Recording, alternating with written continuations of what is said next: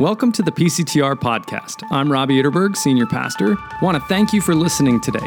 We hope that you hear from God and that this podcast encourages you in your faith journey. You can connect with us on social at facebook.com slash PCTRNJ or our Instagram handle, PCTRNJ. Or you can find more information or resources at PCTR.org. Have a great day. Peace.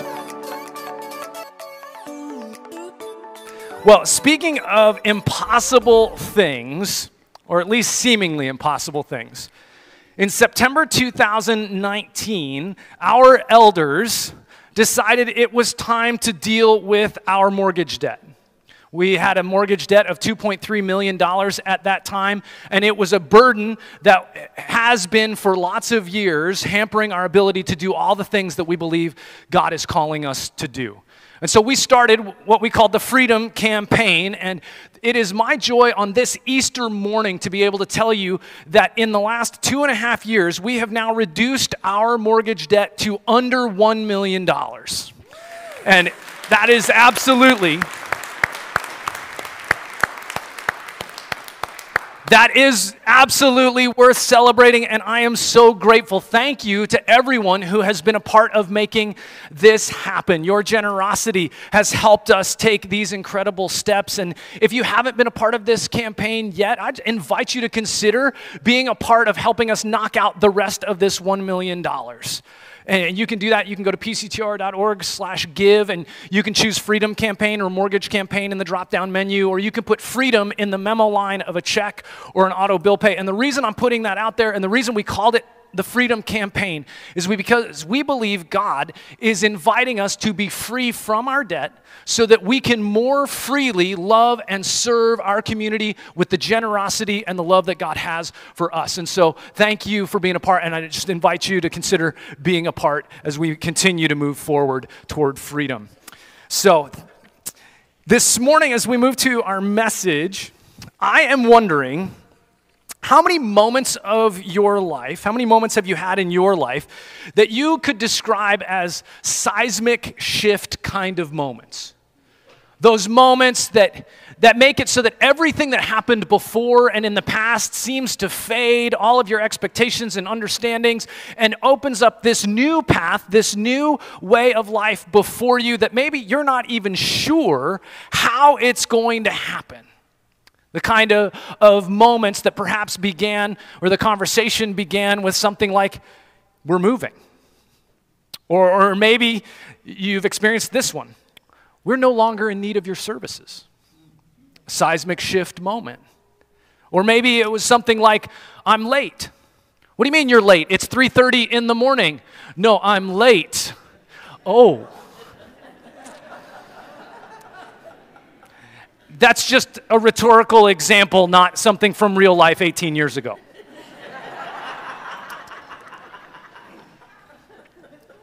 but we have all sorts of moments like these. You know, congratulations.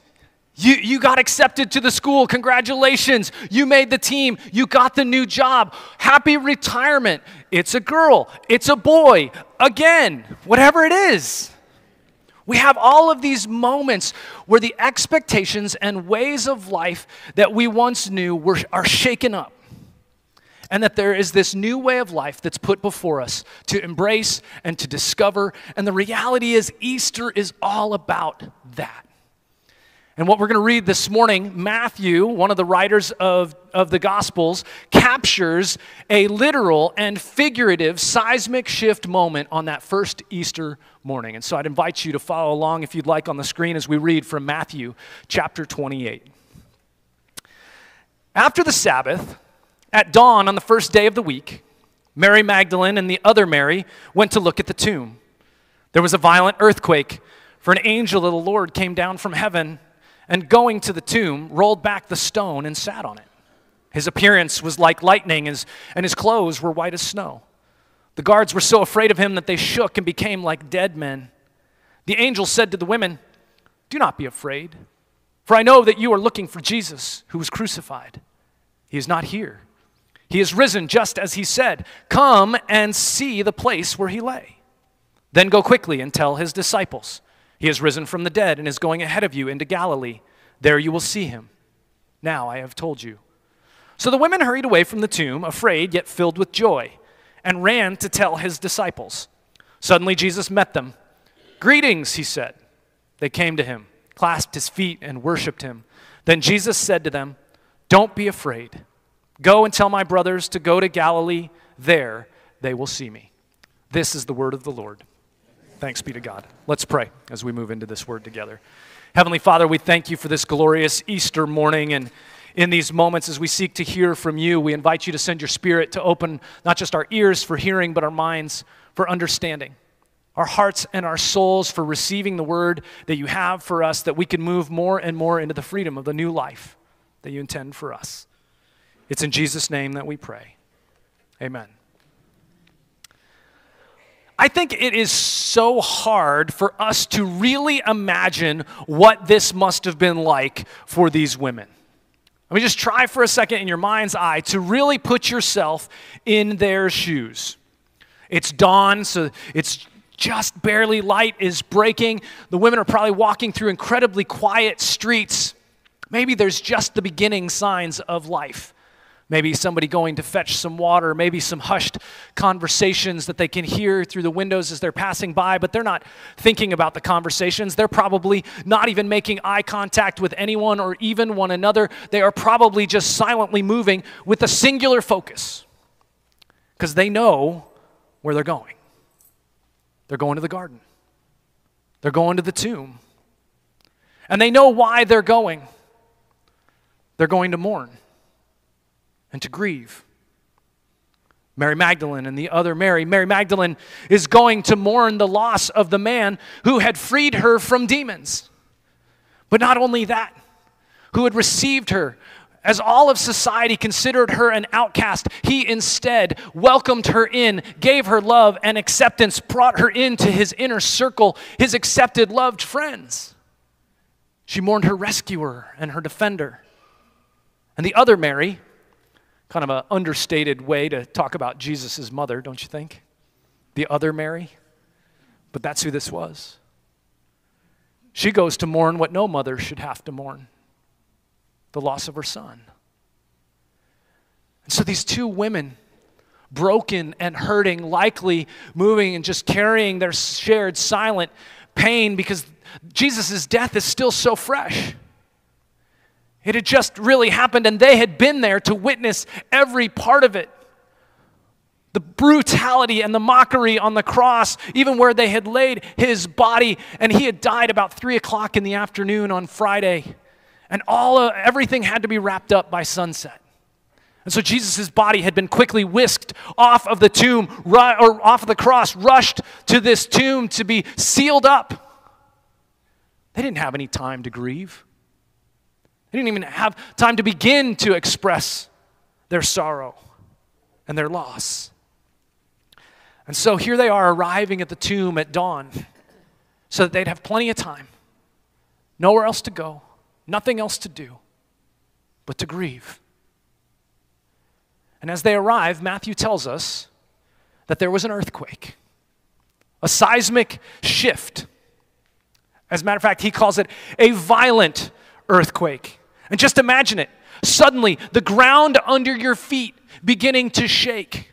Perhaps the only thing that seemed stable in their lives over the course of those last few days, the earth itself now trembling underneath them. And they had expected to arrive at the tomb sealed to mourn, but things would not be as they expected on this day because they found an angel had rolled the stone away. An angel that was bright as lightning and terrifying. And, and this actually wasn't Mary's, Jesus' mom's first time encountering an angel, was it? She had heard from an angel, from Gabriel, as he announced the reality that she would give birth to Jesus. But it didn't seem to prepare her for this moment anymore as the angel arrives and makes that common declaration that the angels do don't, don't be afraid. right. The guards, the soldiers, these tough guys are so terrified. Matthew says they were petrified. They were like dead men. And so they're supposed to not be afraid. The angel goes on, For I know that you are looking for Jesus who was crucified. Exactly. Crucified. He was dead. We were there to see it. It was awful. And now all we want to do is grieve. Yeah, but he's not here. He is risen from the dead, just as he said. Come on, come see the place where he lay. Now, I, I got to pause and just encourage you don't miss the startling reality of this revelation. Risen from the dead? What? No, no, no, no. He's dead. People don't get undead. That's not how this works. It's not possible. And here's one of the dangers. I think this is one of the dangers of being so familiar with this story. It's one of the dangers of making Easter a part of our, your annual tradition, an annual celebration. It's part of the danger of knowing the story so well is that we can lose the awe and wonder of the story. We can lose the shock and horror of the story. We can lose the violence of the earthquake. Because I believe the violence of the earthquake is meant to parallel the violent destruction of, the, of our expectations of what is and is not possible. Because if Jesus rose from the dead, I mean, if the resurrection is real, then what is possible? And what is un- impossible? I mean, if God can raise from the dead, then what can He do in your life? What can He do in our life? See, this is the moment. This is the seismic shift event where everything changes, where everything from the past fades into the past and a new way of life is opened up before us all. For these women, it was a new way of life, moving from grief and devastation and sorrow and sadness and mourning to joy beyond their comprehension to then transforming their whole lives and giving them new purpose and meaning as they made it their purpose the rest of their days to tell anybody who would listen that Jesus is alive. I mean, if the resurrection is true, what then is possible in your life? Is it possible? Is healing possible when it seems like there's no way forward? Is forgiveness possible even though even though the things that you've done in your past or even in your present are so shameful that you haven't even told anyone in your life about them and maybe are even afraid to utter them out loud to yourself? Is forgiveness possible? Is joy in the face of the d- deepest sorrow and grief possible? Is it possible that God could soften your heart or the hearts of others in your lives where there is estrangement and broken relationships and make reconciliation happen? Is it possible that you no longer have to live overwhelmed and overcome each and every day, but you can have confidence? Is it possible?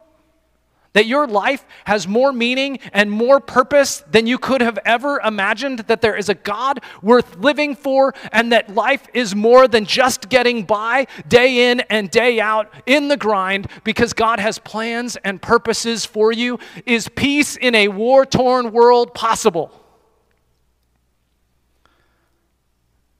If the resurrection is true, then maybe so many of these things that we see as impossible are possible with God. Oh, yeah, but that's the problem if the resurrection is true. And I know for some that that's the rub. That's the problem. The if. Because some I know are not sure that the resurrection is true that it's a historical fact and reality. Yeah, sure, it's a nice story, it's a great legend. You know, it's even a really nice metaphor about how good things can come out of bad situations, but a historical reality that has implications in our daily lives here and now, yeah, I don't know about that. And if that's where you're living, I just would invite you to consider the evidence. Matthew is writing this as one of Jesus' disciples, that he had been a tax collector. And Jesus had come along and had scooped him up from the side of the road and invited him to follow him. And so Matthew followed him for the rest of Jesus' life. Oh, right up until that moment where Matthew and all the rest of the disciples deserted him. I mean, if Matthew was trying to record something that made him and, and this whole story look good, do you think he would record those shameful details about he and the rest of the hero, heroes abandoned Jesus? But he had been an eyewitness of these things. And so he wrote what he saw, what he had experienced. And other writers wrote from their own experience as well as eyewitnesses. And some, like Luke, instead interviewed all of these people, these eyewitnesses, so that there could be confidence that you could actually count on what Luke wrote down as the truth of what had happened. And Luke records in Acts 1, verse 3, he says, After Jesus' suffering, he showed himself to the disciples and gave many convincing proofs that he was alive. Now, we don't have those proofs. Wouldn't that be great? We don't have those proofs, but we have the fruit of those proofs. We have the uh, outcomes of those proofs. Consider further the, the evidence for the resurrection. I mean, first, Jesus was in fact dead. Some over time have tried to argue, oh, Jesus just kind of fainted and it wasn't that big a deal. And, you know, no, even those, nowadays, that argument has not held up to scrutiny. Even scholars who do not believe in the historical reality of the resurrection do actually agree, there's a consensus that Jesus was in fact dead, that the Romans were in fact good at killing people, and that the cross was in fact an effective means of execution, and that Jesus died. There's also consensus and agreement that Jesus' body went missing. And, and even the opponents of Jesus acknowledge that Jesus' body went missing. Because if it wasn't missing, they would have presented the body to make the whole thing go away, don't you think? And so instead, Matthew records that they started spreading the story that Jesus' disciples, his followers, had stolen the body so that they could continue the hoax, continue the story. Well, if it was just a hoax and a story, how does, explain, how does it explain what happened next? Because for the followers of Jesus, everything changed. They experienced this seismic shift. The women, these women went and they boldly proclaimed that Jesus was risen. They were willing to look like fools and idiots.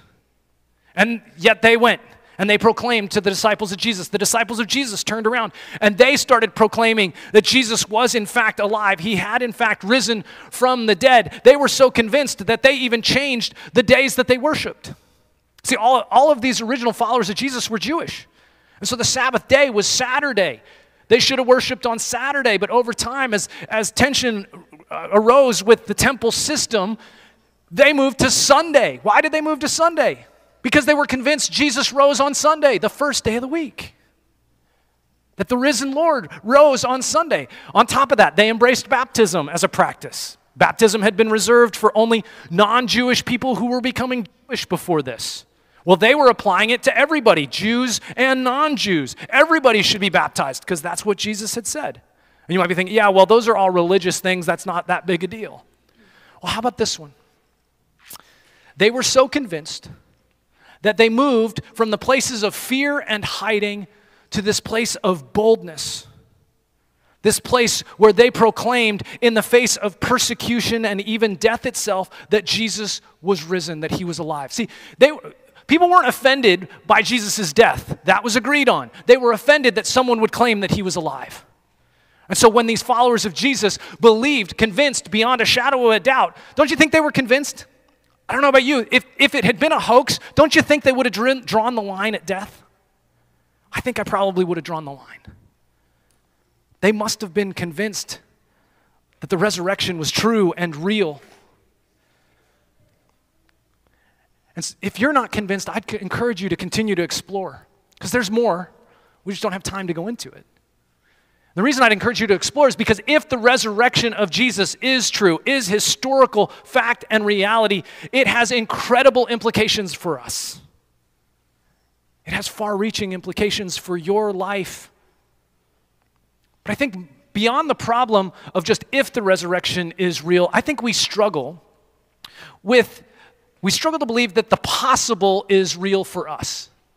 We have this tendency and this ability to focus on what's impossible, on how it's not going to work out for us. We tell ourselves these stories that here's all the ways it's going to go wrong, here's the reasons it's going to happen this way, and we have some difficulty believing that new and possible is available to us, maybe to other people, but not to me. And this and so we go back to the ways and the expectations that we already know. This is what the, the people of God did in Numbers 14 that was read earlier for you. See, God had brought them out of slavery. They were freed from this brutal slavery, and God was leading them through the desert to this, this beautiful promised land. And they had just sent this group of spies into the land to check it out to see if it was really that great. And the spies had come back and said, Man, it's amazing. It's a land flowing with milk and honey, which I guess is good news as long as you're not lactose intolerant. It's this sign, this symbol of God's abundance, His provision. This was, this was good land. Oh, yeah, there's one problem. The people are huge. Their armies are huge, and some of the people are even described as giants, and so the people were terrified. Here they are. What are they going to do? They're on the doorstep of this new life, at the cusp of this incredible blessing that God wants to give them. What are they going to do? All they have to do is step in Trust God. Trust that God is going to give him what he promised. What do they do?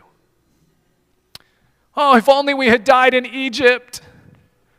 You know what we should do? We should get another leader who will take us back to Egypt because that was way better than this.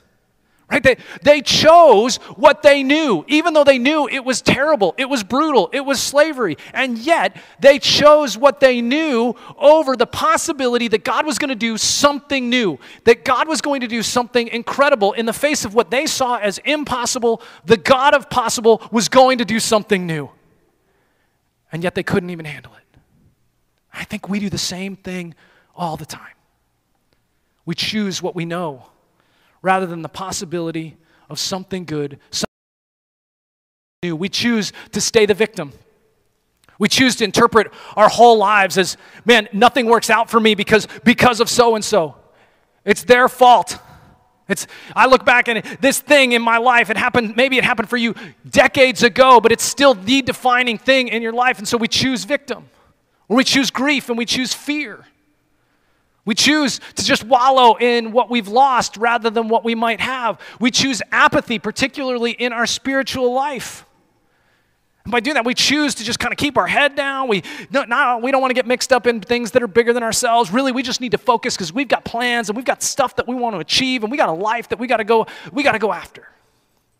We choose to rely on our own strength, our own understanding. We choose bitterness and hostility and broken relationships rather than the possibility of reconciliation, even in hard conversations. We choose to carry everyone else's burdens, even though it, may, it makes us feel like nobody really cares about us. We choose unhealthy coping mechanisms that we know lead to even further destruction. In other words, we choose the impossible. We choose to believe impossible rather than believe in the possible. I think it's because the possible, the new, is kind of scary. I mean, we were told these, these women went, af- went away, they were afraid, yet filled with joy. Isn't that how it is? When you're stepping into something new, there's this sense of fear, and the, because of this uncertainty, how it's going to work out, but maybe also this kind of excitement mixed in there and some joy. Man, that's what God is inviting you into. Step into what's, what maybe is scary, but also filled with excitement and joy. You're invited this morning to choose to trust God, to choose faith. To trust God, not yourself. To trust that God is able, that God is the God of the possible when we face the impossible. To trust that God is the one who will protect you. God is the one who will provide for you. God is the one who will break the barriers in your life. God will solve the problem. That God will heal you. That God will soften yours and others' hearts so that there can be reconciliation. Choose to believe and trust that God will provide for the deepest longing of your heart because you continue to strive and don't seem to be able to put your hands on it. Choose to trust. That you no longer have to prove that you are worthy and lovable and valuable. Choose to trust that God is your source of forgiveness, that you don't have to earn it. You don't have to earn His blessing. You don't have to somehow convince and coerce God to answer your prayers, but that put your faith in the God who, in the, your impossible, says, Yes, it's possible. I brought life out of death.